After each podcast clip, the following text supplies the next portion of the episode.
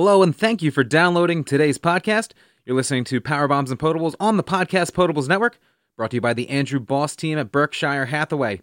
Please be sure to subscribe to the podcast, leave us a five star rating, and review on Apple Podcasts. You can follow us on Twitter, Instagram, and Untappd at Process Potables. And for Power Bombs and Potables, follow us on Twitter at PowerBombsPPN. For news, info, and breweries that we've worked with, and so much more, check out ProcessPotables.com.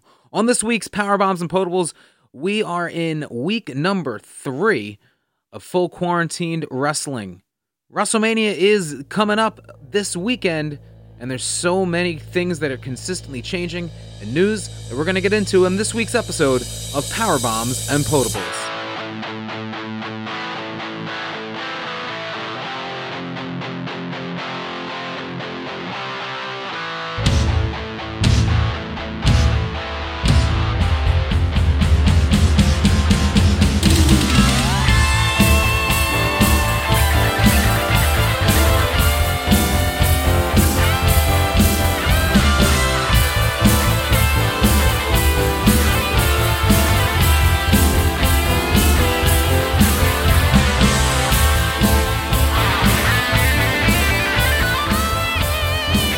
Right, and welcome to this week's episode of Power Bombs and Potables.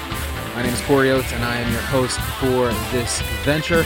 Uh, we have a lot of things going on this week, you know, despite the fact that WrestleMania is just a couple of hours away at this point. Right before WrestleMania Part 1, WrestleMania 36, uh, two day extravaganza. We're going to go into the week that was uh, with a little bit of wrestling, and I got some news and stuff going on uh, in this week. Had a long week myself, so don't mind. We crack that open first, drink the nectar of the world, and I'll get all the hate for this. Drinking some wonderful Miller Lite for the pregame festivities that I have going on during this quarantine tonight. So we're going to dive right into Monday Night Raw, the go home Raw to WrestleMania 36. The show opens up with the package of AJ Styles and The Undertaker from uh, leading up to where we're going with this feud. Cuts right to a promo with The Undertaker that appears that it's in a graveyard. And the first thing that I notice is that The Undertaker is rocking a leather jacket and he is looking more American badass, big evil than he has in, at this point, 16 years. Absolutely loved it. And right now, courtesy of WWE.com, we have some of the comments from The Undertaker. You're going to pay the ultimate price for disrespecting her. My wife, Michelle McCool. And you're going to pay that price in a boneyard.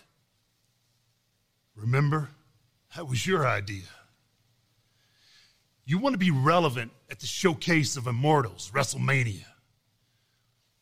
And who better to make that happen than The Undertaker? Try me. I'll make you famous. He would also go on to refer to AJ as Allen Jones, really trying to dig into this whole uh, real life scenario where for weeks AJ has called Undertaker by his real name, Mark Calaway.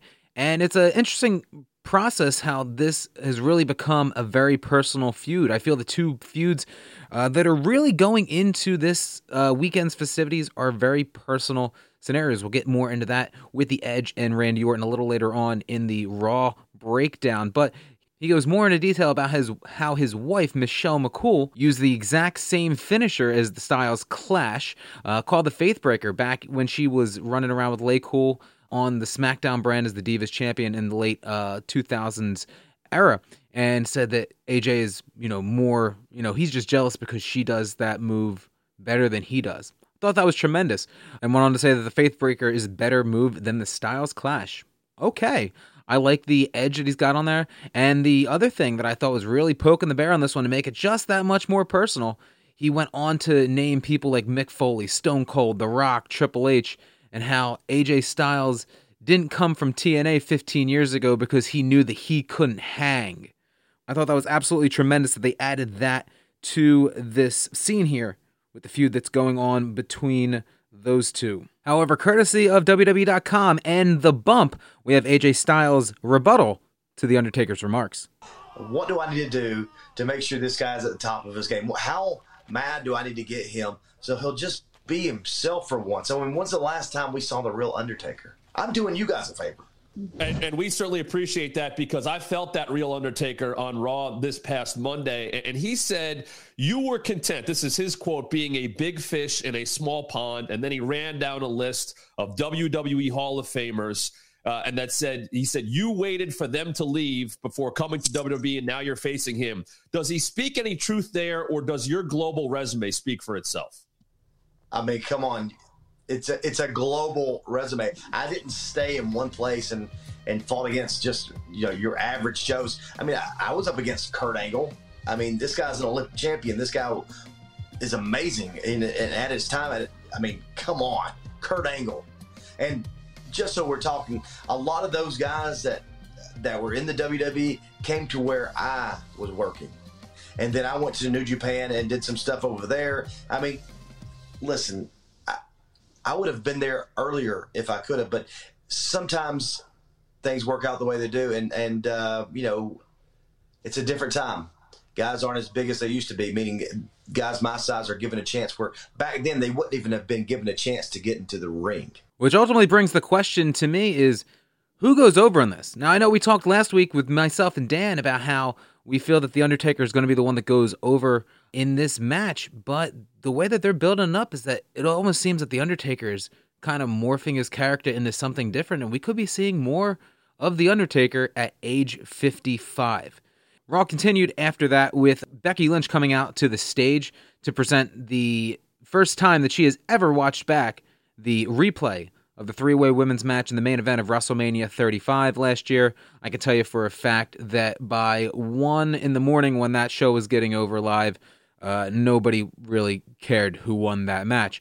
Uh, it was a great match and a great moment nonetheless. It wasn't the best women's match I've ever seen, but still uh, monumental and a great match to watch if you haven't actually seen it before. I believe it's going to air this coming Sunday on ESPN in the afternoon, starting at 3 o'clock, which would run right up to the start time of WrestleMania at 7 p.m. night two. The promo ends with Becky Lynch with being attacked by Shayna Baszler from behind, and she ends up throwing her head first into the side of the announce table two different times, which goes into this coming uh, weekend with how hurt is Becky Lynch actually going to be going into their Raw Women's title match this weekend at WrestleMania. Aleister Black for the second week in a row in a squash match. I'm absolutely loving these squash matches. They've always been a pivotal part of pro wrestling going back from the 70s to the 80s. Like we went into description last week when I was talking with Dan, that these matches were always meant to get a guy over and to eventually build him up to a main event. So let's see for the third or fourth time now that they've almost tried to patch up and repackage Aleister Black. Let's see if this one works out for him. The Street Profits and Kevin Owens come out against Angel Garza, Austin Theory, and Rollins. They explain that uh, Andrade has a rib injury, which I have found out, uh, confirmed that that is actually true as to the reason why he was pulled off of WrestleMania, not for uh, a coronavirus threat, which is what it was originally noted as. Vega went on to say that she signed Austin Theory to her crew, which then brings me to the scary part of the match. Montez Ford does a front flip, clear, dives over the top rope, and Austin Theory is not even there to catch him for it. He's standing about two feet to the side, and Montez Ford takes a really bad bump to the floor from that one. And uh, yeah, I I don't know why they even aired that because that was kind of cringeworthy to watch. Owens immediately hits a stunner and pins Garza after that. Uh, this Sunday we have the Raw tag team title match with the Street Profits now against Austin Theory and Angel Garza. I'm assuming that the Street Profits are going to come out on top of that one. Rollins immediately gets the heat back and hits Owens with the stomp, a match that I think will probably steal the show this weekend between Kevin Owens and Seth Rollins. No titles on the line, just a personal vendetta that has been dating back now for almost six months between these two. Looking forward to it. At this point, it was about 9:45 in the show, and it felt like midnight. I will say that for the fact that that show felt like it took forever long, and we were only an hour and 45 minutes in. Remember, Raw still three hours, people, every single week, whether they're in an arena or not. We come back from commercial, and Kevin Owens is sitting in the ring, and Kevin Owens had this to say. Because the only thing you said last week that actually makes sense is that when you got to WWE, you were told that nothing you accomplished before you got here matters. Your past no longer matters. And that, that will never be more true than come Saturday at WrestleMania. Because on Saturday, when you and I get into this ring together, your past doesn't matter. My past doesn't matter. The only thing, the only thing that matters is that it's you and me, finally, one on one. And Seth, this Saturday night, I will show you you're not a prophet, you're not a Messiah, you are not a God when I beat you in the middle of this ring and I take my first WrestleMania moment from you. Which brings me to the one positive. I think that we at least have one match confirmed for day one of WrestleMania this weekend with Kevin Owens and Seth Rollins, a match that, like I said, I am really looking forward to. We get a great build package for this Edge and Randy Orton feud that is now coming to a head, and it will come to a head this uh, Saturday night, I believe, as well, unless they have changed the original lineup that came out several weeks ago. There's a backstage promo with Edge, and my God, that was uh, chilling. Courtesy of WWE.com, here's Edge's remarks. You attacked my pack. You almost had me believing that maybe the Royal Rumble, maybe that was enough closure for me. But then you put your hands on my wife. You uttered the names of my little girls. And you pulled me back in. You accepted a last man standing match with me. A man who will dive face first into a flaming table with thumbtacks lodged into every part of my body just to grab that torch that you took for granted. You dug yourself another hole, didn't you, Randy? This time, I'm not going to pull you back out. I'm going to push you so far in, you will never get back out. Wow. Words from Edge there. I personally love how personal this feud has become. It's become not only from the moment that Edge returned at the Royal Rumble to the next night having Randy Orton take him out, this has become so intertwined with families, and there's purpose for this match. And I do feel, as discussed on last week's episode, that Randy Orton will win this match so we can see uh, Edge actually get that win in front of a crowd at some point in 2020.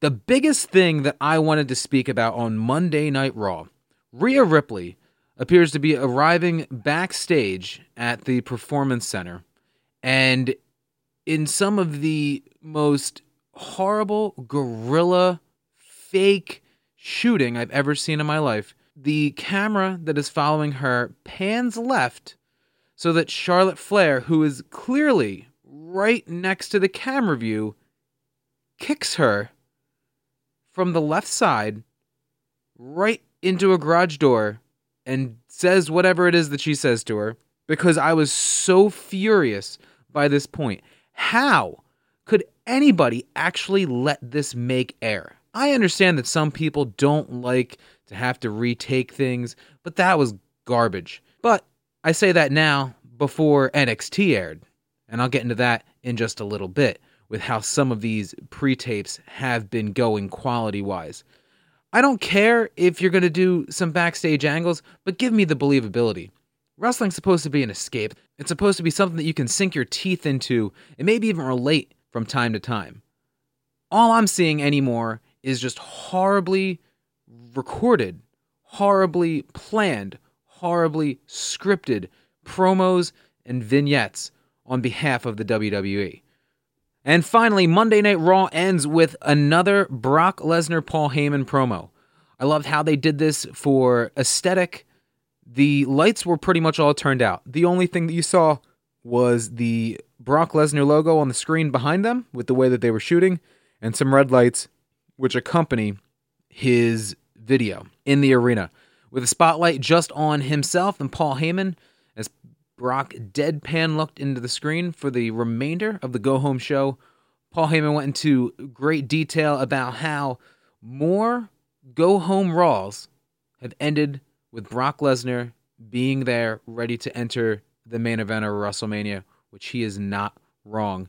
He claims that Brock is going to not only win this Sunday, but next year and for years to come will be the one with the championship on the Go Home episode of Raw. Once again, knocked that out of the park.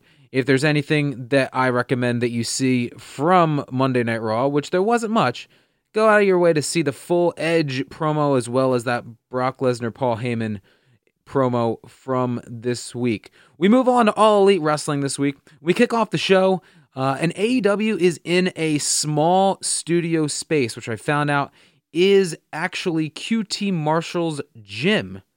Uh, it looks almost like uh, like a sound studio that they may have rented, uh, but they were able to keep all the aspects of their normal setup with a, a ring and the the screen, the double entrances uh, to to give that effect to it. To be honest with you, for those of you that follow wrestling for a long time, the it looked a lot like the flat cheesy stages that that the Warzone and the Attitude video games the WWF had by acclaim back in the 1990s, where there were no ramps, but everything was on a flat level and it was super close to the ring, despite how it actually portrayed on TV normally. So that I kind of found funny. Tony Schiavone, Cody on the call again. Uh, to start off the show. AEW going back to having some people around the ring, which was nice uh, because it proved to be a big help with the presentation two weeks ago from the Florida Daily's Place show. But because of the Florida ordinance, last week they weren't able to have more than 10 people total at ringside, so they had to pull that away because you need to count the ring announcers, the referees, and the wrestlers in the ring as part of that 10. Dasha Gonzalez, the former Dasha Fuentes from WWE, is our ring announcer tonight. They have relieved Brandi of her duty. I'm sure she is thrilled about that. She didn't do much announcing in WWE, but hey, I thought she did a great job. If you get a chance to go back and watch this week's AEW, the opening match, Trent versus Kenny Omega. This was a fun match. These guys went a little under 20 minutes and uh, nothing really too special. But I thought that these two put a lot of effort into this match. There was uh, a flip outside that took out both of Best Friends and Orange Cassidy at one point. Kenny wins with the one winged angel, and I can't complain about this match at all. It was a great way to start off the Dynamite program this week. Not much more I want to still talk about on this show, but one thing that really stuck out to me was they announced that we were going to get the debut tonight of Lance Archer, uh, the Murder Hawk on AEW. So when they announced his opponent to be Marko Stunt, I couldn't have been more happier. Now I understand that there are some people that absolutely love Marko Stunt because I guess he's somebody living his dream as becoming a wrestler, but I do not like Marko Stunt having to be in there on a regular basis. If you want Marko Stunt to be the jobber that everybody beats every week, but everybody still loves him and gets behind him, that's fine. I'm okay with that presentation. Putting him out there as a viable person, the people like Chris Jericho and Kenny Omega, and even in this situation, Lance Archer would have to sell for, hypothetically, it doesn't work for me. It doesn't work for me at all. This kid is that. He is a kid. I was watching this show with my girlfriend who made the comment it's like someone decided to bring their child to work that day. That's all you have to say for somebody who has never seen Marko stunt. There's nothing believable about him. Six foot seven inches of Lance Archer versus Marko stunt, and it ends with exactly how it should have been. Lance Archer runs all over Marko stunt, and to end the match, he tosses Marko stunt from the ring into the first row, almost a la Bam Bam Bigelow to little Spike Dudley back in ECW in the 90s. The only difference was is instead of an entire crowd there to catch Marko Stunt and crowd surf him around, which I'm sure they would have done if that was with a crowd, he gets caught by the best friends at ringside. To me, they've started to already build Lance Archer to be a dominant heel that once he's going to get in the ring with Cody, I think that things are going to be uh, not too well in the end for Cody. And I can easily see Lance Archer being the next AEW champion. Somebody to take down Moxley because out of everybody on that roster, he is the most believable, toughest looking son of a bitch that I've seen in professional wrestling on a mainstream in a very long time. Well, besides Brock Lesnar. AEW also announced this week that they are going to be starting a championship tournament for the new TNT Championship, uh, which will begin next week on AEW Dynamite. On the left side of the bracket, we're looking at Shawn Spears versus Cody in the quarterfinal rematch, in a match that these two had from back last uh, June, where Cody ended up defeating Shawn Spears, and Shawn Spears has not recovered since. Maybe this is the chance for Shawn Spears to actually start to get on a roll again. On the bottom quarterfinal, we see Sammy Guevara versus Darby Allin in a match that I think has a lot of potential to be probably the best match of the quarterfinal round. We'll see Kip Sabian Superbad versus the natural Dustin Rhodes and Lance Archer versus Colt Cabana. And that is interesting because they were really able to work that in to this broadcast because Colt Cabana took over for Cody after the first match and announce the rest of the show with Tony Schiavone. Next up, we have number eight and nine from Dark Order take on QT Marshall and Dustin Rhodes, the Natural Nightmares. QT and Dustin get a win really quickly, and Brodie Lee comes out and power bombs number eight and then leaves. So they've also continued Brodie Lee with the whole Vince McMahon storyline where he is cutting these pre tape promos and courtesy of AEW, here's some of Brodie Lee's comments in that promo. I would like to take a few moments of your time and welcome you in. My name is Mr. Brodie Lee, and I am the exalted one of the Dark Order. And we, as a whole, understand that during these trying, unprecedented, anxious times, how you feel. I once was lost. I once was downtrodden, and I once was beaten down. But now I stand before you as the exalted one. So I want you to now stand next to me. Yes, thank you, Mr. Lee. Thank you. It's an honor. It's Mr. Mr. Brodie. Yes, sir, exalted one. It's Mr. Brodie. Tell the people what I told you to say. We are one. It is we are one. Please sit down.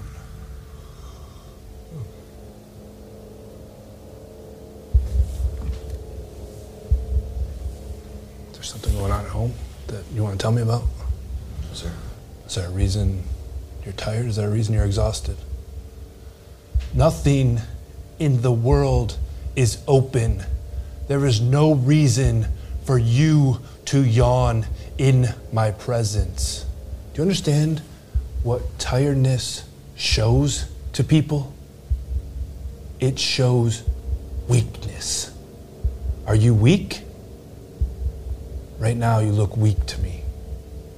I can't have that within these doors. Do you understand? Don't you ever yawn in my presence again. And then we were graced by the wonderful presence that is Chris Jericho, who not only cut a promo on a drone that the internet was talking about, but he managed to cut another promo this week, which you're going to have to see. And courtesy of AEW, here's that interview.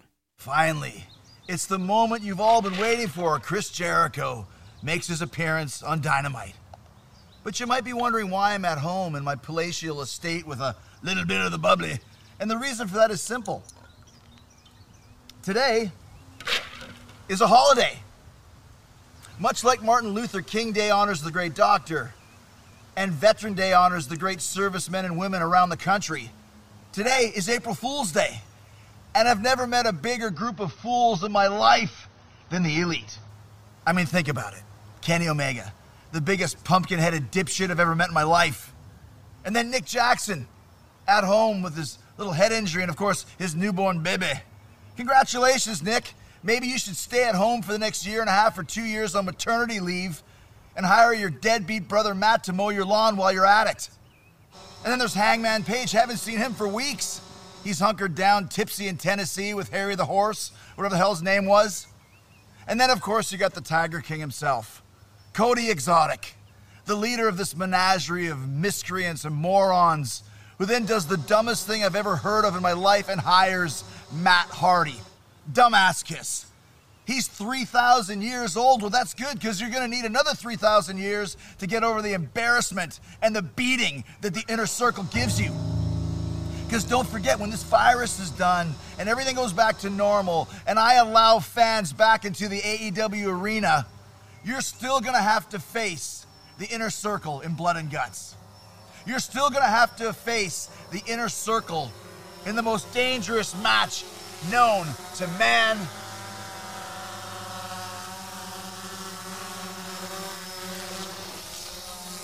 Vanguard 1. I knew you'd come. But I'm glad you did, because I, I, gotta, I gotta be honest with you. I said some very harsh words to you last week, and I, I just really want to apologize. I really want to say that I'm very I'm very, very I just want that message to be clear. I also want to be clear to you that I want you in the inner circle. And now that, that it's just you and me, I don't want you to be nervous like last week. I want you to really think about it. We want you to wear the shirt. Just put it on, Vanguard, and become part of the inner circle. What do you say? I mean, look at this. You look good, Vanguard, huh? Are you in? Should we shake on it? Wait, wait, elbow to propeller. Huh? What do you say? You? Wait, wait, wait. You come back here. You're not. You come back, Vanguard. You're not leaving again. You come back here. You get back here. Release the hounds. Get him! Get him! Get him! You're gonna regret this! You're gonna regret this, Vanguard! I'm gonna get you! I'm gonna get you! That little bastard stole my t shirt. Just simply wow. I can't get over how week after week AEW kills it with their presentation of pre taped promos, stuff that the WWE used to be known for when they were in their battle with WCW, how they always had almost movie esque backstage promos and build up packages. AEW is taking the cake with that these days. The final match on this show Darby Allin and Cody Rhodes versus Shawn Spears and Sammy Guevara. Spears does get the win here, which is the first win that I've seen him get on TV in quite some time. Uh, probably back to when we were talking about that build to the match with him and Cody last June. So good to see him back in the right direction because Shawn Spears has a lot of upside to him that he only seemed to have for that little run that he had in NXT back some years ago. After the match, Darby Allin turned on Cody Rhodes, but I don't think it was a heel turn. I think it was just more to say that these two might actually end up meeting in the tournament so it's nice to have that issue between the two. Moving on to NXT tonight, an interesting one. Sam Roberts and Tom Phillips on the call for the show. I like Sam Roberts as a guy. He doesn't do anything for me on the announce desk, and it seems almost as if he tries too hard. Or on the flip side, I absolutely love Tom Phillips and everything that he does. I really feel that he should have been on Raw in the first place, and I'm glad that they finally ended up getting him there over Vic Joseph a couple of months back. First off tonight, the Velveteen Dream defeated Bobby Fish via the Dream Valley driver. Dream cut to quick promo that he's getting closer to Adam Cole, which is ultimately what you'd think the goal would be. Now, would that goal have been for takeover? That wasn't actually explained. I'm sure they're going to try and work more into that. Next up is something that I am very, very interested to talk about Dexter Lumis in his debut on NXT. Now, there was no promos or build up to this guy actually coming in. The second he came out, I recognized him immediately. He wrestled in TNA several years ago as a character named Sam Shaw. Now, I remember Lumis, well, as Sam Shaw, where he basically portrayed Patrick Bateman from American Psycho. And the biggest thing that he did there was he stalked Christy Hemme for the entire length of his duration there.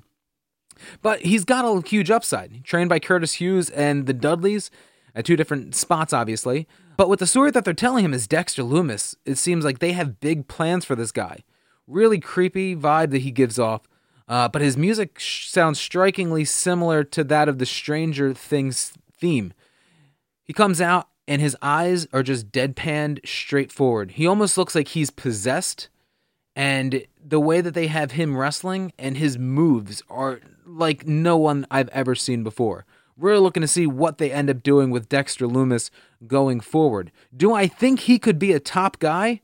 Unfortunately, no. Because in order to be a top guy anywhere, you need to be able to talk and you need to be able to have a presence. And he has a presence, but he's not one to talk. And with this character, I don't see how you could talk or even want him to talk. Which that brings you to do you give him a mouthpiece? And he seems like somebody that you wouldn't even be able to trust or want to trust to be aligned with.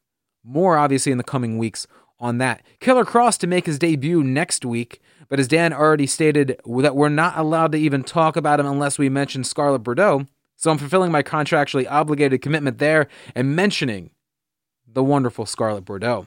Dakota Kai wins and becomes the final entrant into the sixth women uh, ladder match for the number one contender for the NXT women's title. That match is going to happen next week on the NXT broadcast between Chelsea Tegan Nox, Candice LeRae, Mia Yim, Io Shirai, and of course now Dakota Kai, who will have Raquel Gonzalez in her corner. I had filmed something on the pilot that we never actually aired for this show about her, her being Raquel Gonzalez. And I feel that I hate what they're doing with her. She is, yes, the muscle for Dakota Kai, but every single match, she gets in there and helps Dakota Kai. That's not how the muscle always works. The muscle's supposed to be there when you're in trouble to help you out once in a while. But when it becomes an every week, every scenario thing, it completely takes away all credibility from Dakota Kai, who, in my opinion, had a lot of upside the second they turned her heel back at War Games last November. So we'll see how that works out and if Raquel Gonzalez comes into play at all in this six women number one contender match for the NXT women's title. Like I mentioned earlier, as part of Monday Night Raw, there's something that really, really bugged me with this NXT broadcast this week. So after Kushida defeats Joaquin Wilde in a match on this show, we go to a commercial break. We come back, and Joaquin Wilde is getting uh, interviewed in the back of the arena when an SUV pulls up. Two mask guys get up. These guys, they look like they're maybe, maybe 100 pounds, 150 pounds each, soaking wet wearing masks and they get out of the car like they're holding a gun to this guy's head and tell him to get in the car.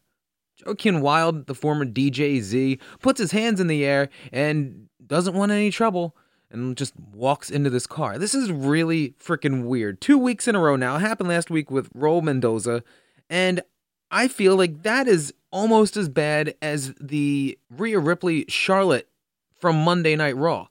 Who is taping these things? Who is letting them make air? Come on, let there be a struggle. This guy just had a match. He's mad. In his promo, he is talking about how upset he is that he keeps losing. So, naturally, you have somebody come up and approach him, and he just goes along with it. It makes absolutely no sense. I thought that this was the worst thing on TV this past Wednesday night. Main event time for NXT. We saw Damian Priest versus Dominik Dijakovic, the former Donovan Dijak from the Indies, and Keith Lee for the North American title. Now, this match was supposed to be, obviously, on NXT TakeOver Tampa. And uh, how do I know that? Well, because the entire match, there was a giant graphic of NXT TakeOver on the screen. But this match was ridiculous. These guys are all super hard hitting individuals.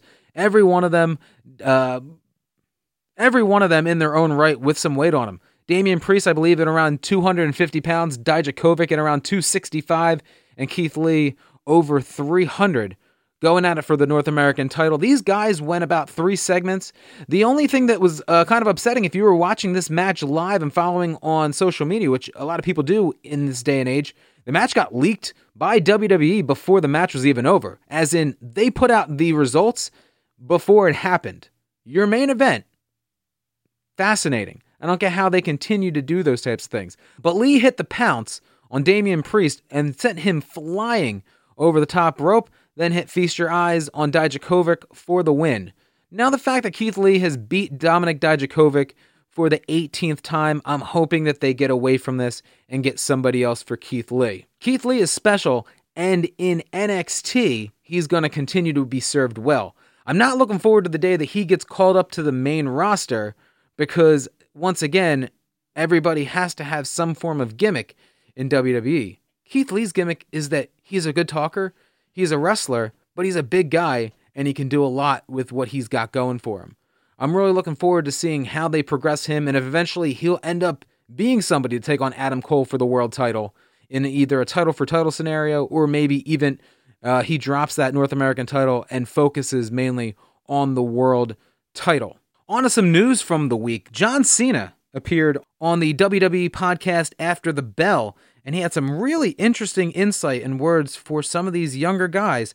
Courtesy of WWE, here is that. I learned how to play jazz from the wrestling version of Miles Davis. Like it, the the coolest dudes ever, and they would go out there like with a 52 heart rate and just own it and just be their character and look around and be present and entertain and and and various forms of jazz improvisers. A guy like Rikishi performs different than Eddie. Mm-hmm you know, a guy like Kurt will perform different than Booker. So I got every version of that. Right. And those guys all moved on at the same time. So to get that sort of jazz class, I'm the only cat you could go with. I was about to ask you, do you think that, that it's gone, dude? It's done. Yeah. Do you it's think it's, an, it, it's, not coming back? There's no way to bring it back just because there, there is. Uh, here's a message to all the talent out there be brave enough to fail go out there with an open mind and open ears and entertain your audience. And I think that's a way to bring that sort of performance back. But it's here's the, the drawback it's not going to be as surgical, it's right. not going to be as precise, it's not going to be as intricate. And the audience has shown that they enjoy that stuff. So, uh, once again, I'm speaking as a dinosaur, but I do have perception of the current landscape. The social media keeps us in a short attention span. We want the best. We want it now. We don't want anything to be off one step. Like we want it to look perfect. So I understand that the demand for that product is out there. But, you know, if you have the other skill in your back pocket, it wouldn't hurt. And they're like Roman, I, I believe, is is completely capable of doing something like that. Seth Rollins, I believe, is completely capable of doing something like that. And I've wrestled with a lot of the guys today by that method. So I know they can do it. Right. I just don't know if they can do it, you know, and do it on a on a like.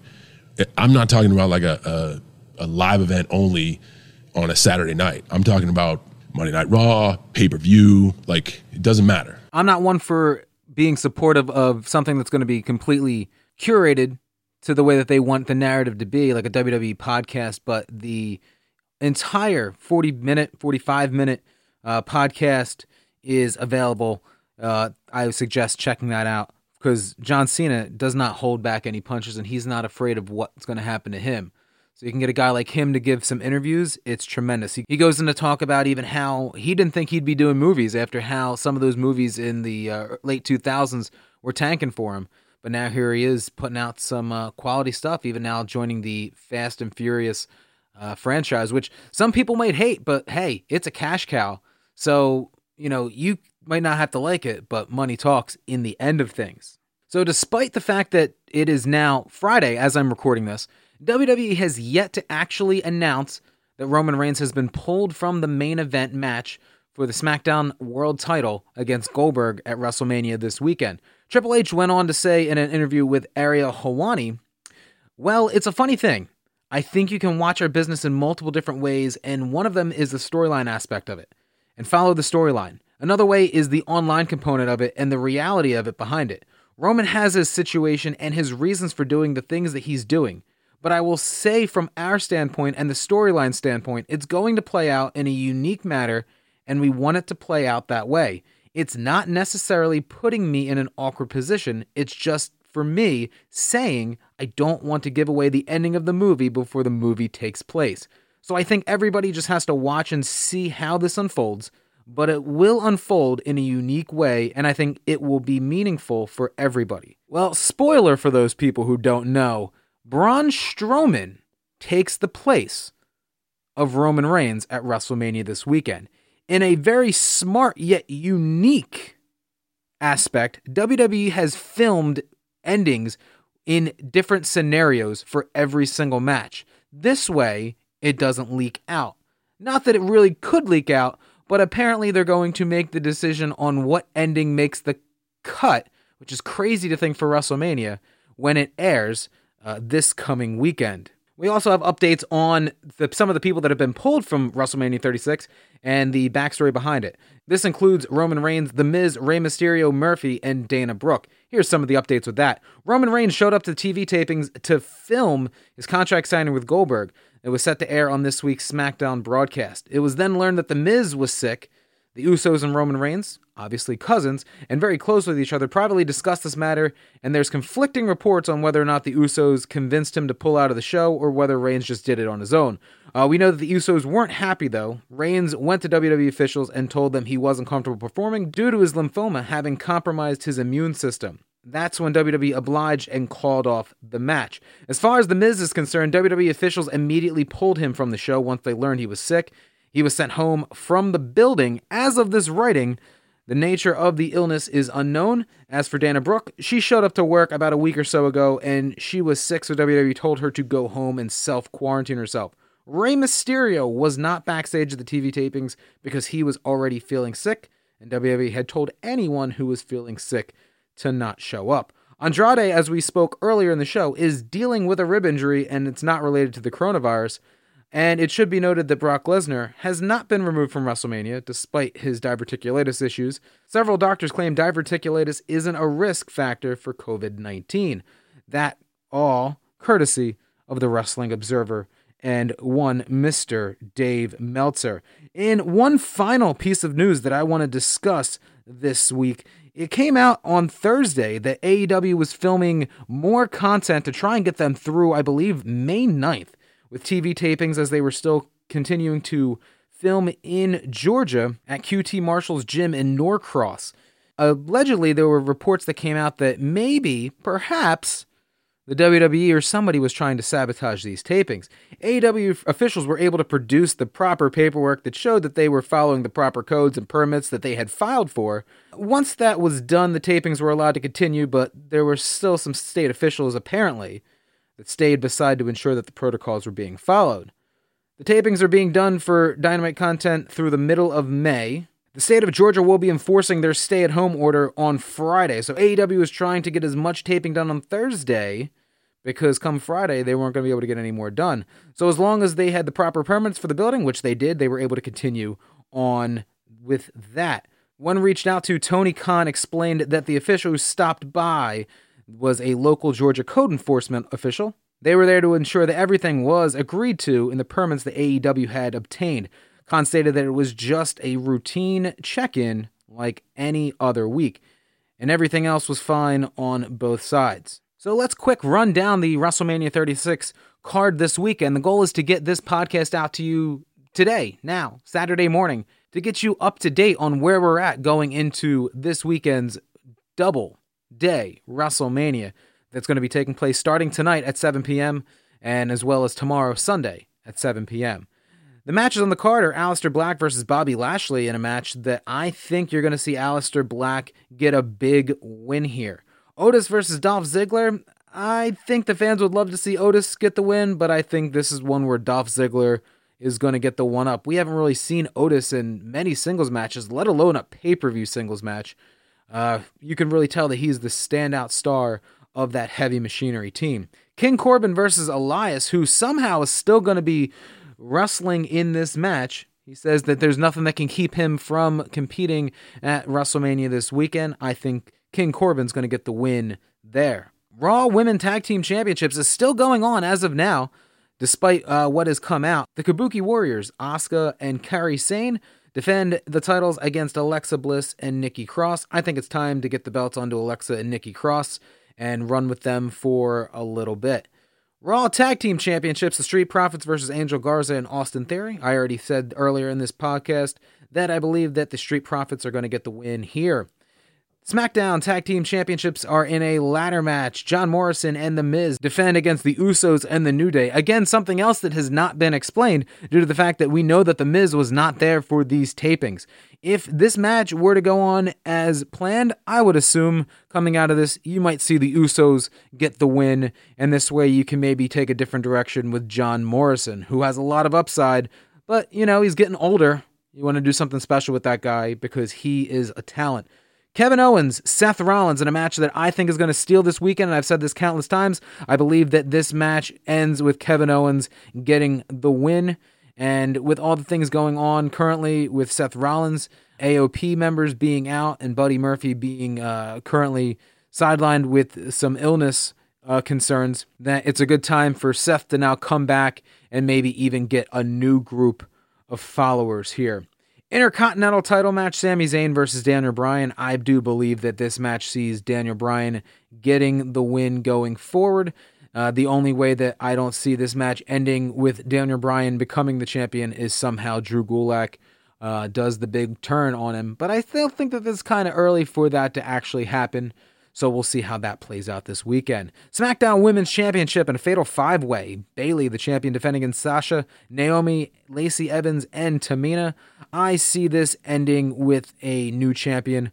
I'd like to think that maybe Sasha would get it, but that to me doesn't make sense. I think that you really need to kind of save that for down the line. So I'll say, sure, let's let Lacey Evans get the win here. In a Firefly Funhouse match, you're going to see John Cena against The Fiend Bray Wyatt. I have a bad feeling for John Cena that this match is going to go into the category of a lot of his other losses in recent WrestleManias, including in two minutes to The Undertaker uh, back at 34 in New Orleans. In a Boneyard match, Undertaker versus AJ Styles, The Undertaker, I do believe, is going to come out on top of this match, as discussed over the last two weeks of this podcast. Last man standing, Edge versus Randy Orton. I do feel that Edge is going to eventually get the win back, but I think this match is going to go to Randy Orton, and we're going to continue this storyline going forward. In a match that I don't think anybody really has an idea of where it's going to go is Rhea Ripley versus Charlotte Flair. You could have the Rhea Ripley character getting made by beating Charlotte Flair and retaining her title, or you can have Charlotte win the title and come to NXT and run around NXT again with the title, and then maybe Rhea gets her win back. I think that that's your scenario here. I think Charlotte wins and Rhea comes back and gets her win, and then she will continue going forward with that title. Raw Women's title Becky Lynch versus Shayna Baszler. As discussed last week, uh, Shayna Baszler is going to have to win this match in defying dominant fashion and then you build Becky Lynch back up over the next six months to a year to come back and get her title back. She needs to be broken down more than she was about this Oscar feud a couple months back at this year's Royal Rumble. As I stated earlier, you're going to get Goldberg versus Braun Strowman in a Universal title match. I think it only makes sense at this point that Braun Strowman's going to win the match and become the champion. I think it's a great time to turn Braun Strowman heel even uh, after winning the title because him being a babyface giant champion doesn't really work too well for me. It'll be better if you have a babyface that's a smaller guy to slay the dragon, tells an easier and better story. Finally, Brock Lesnar versus Drew McIntyre in a match that from the get go, you assume that Drew McIntyre is going to come out as the champion. I still think that he's going to come out as champion, but I do feel bad for him that it is in the situation that he's in where there's not going to be anybody there to celebrate this win with him. And finally, moving on to Friday Night SmackDown. Right before SmackDown went on the air, WWE.com posted a very interesting uh, interview with John Cena, uh, then quickly removed it with a different take. But here's the original. Some interesting comments that they had from John Cena. Uh, I know the Fiend operates off of fear, but I also know that the Fiend is Bray Wyatt, is Husky Harris, is a guy in a mask. I'm not afraid of the Fiend, and I'm not afraid to say that I'm not afraid of the Fiend. The Fiend's been able to manipulate his way through the WWE universe and establish a presence by getting people to panic. And panic equals fear, and fear equals our collapse.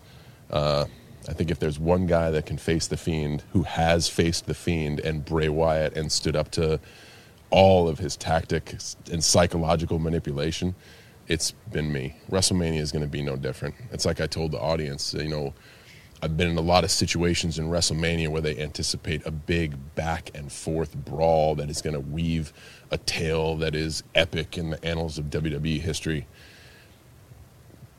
Bray's Bray's going to get his ass handed to him. I'm uh, I'm in no mood to play around, and I'm I'm honestly I'm I'm kind of fed up with situations of people who think they are entitled to get chance after chance after chance to succeed. I'm sick of hearing a certain group of WWE superstars walk around and say, I deserve this or I deserve that. And maybe Bray's the first name on that list. I don't know. Like I said, I was going to sit back and let the future play its course, and the right person issued the right challenge at the right time. And I don't feel bad about saying what's going to happen because I firmly believe it's got to be this way. I trust in my own ability. Um, I've been on the WrestleMania stage before. I know this is a bit of a, a different WrestleMania, but if there's anyone prepared for a challenge like this, it's certainly me. And interesting comments from John Cena as he goes into the match this weekend with The Fiend Bray Wyatt. On uh, SmackDown, there wasn't really much on the go home episode of SmackDown, which is crazy to my opinion because it was the very last show of the very last build before this WrestleMania with all the pre tapes that they've done, and nothing really happened. There was a pull apart between The Miz, John Morrison, and uh, getting the upper hand on the Usos and the New Day, which leads into their match. You had a brawl at the end of a match between Lacey, Naomi, Tamina, with Sasha and uh, Bayley getting involved with that, and Tamina ended up with the upper hand in that one. We get the best match of the entire night, which is a replay of the WrestleMania 24 match between Shawn Michaels and Ric Flair and Flair's retirement match. A match that I actually watched the whole thing through for the first time in several years, and my God, does that match still hold up? It's a fun match uh, with everybody getting their uh, stuff in.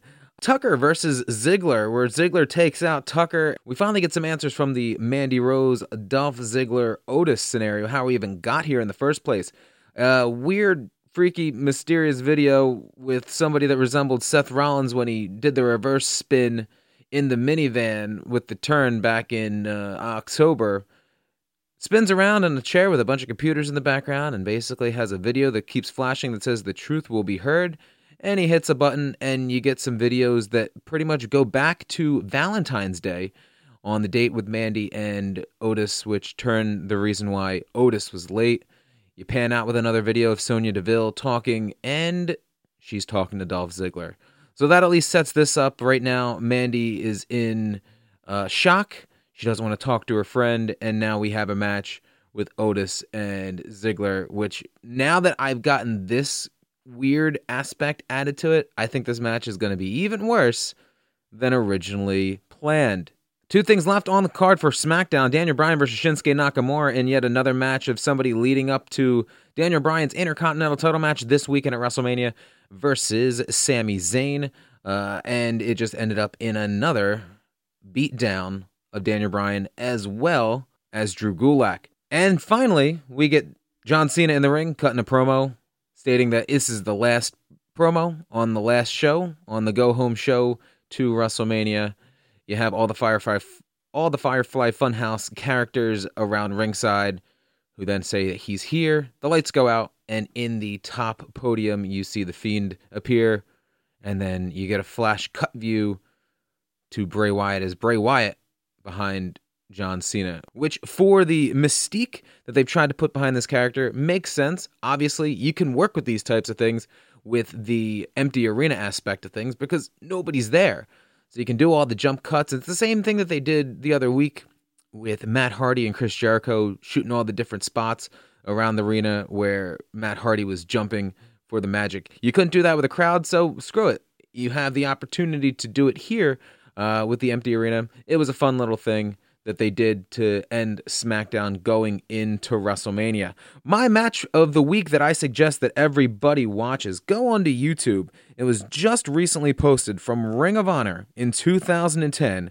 It is Kevin Steen versus Tyler Black for the Ring of Honor World Championship in 2010. I will post a link to that video on the Power Bombs and Potables Twitter page at PowerBombsPPN. And we will talk to you, myself and Dan, with a live WrestleMania weekend recap for your Monday morning this coming week. Thank you for listening to Power Bombs and Potables, and we'll talk to you Monday morning.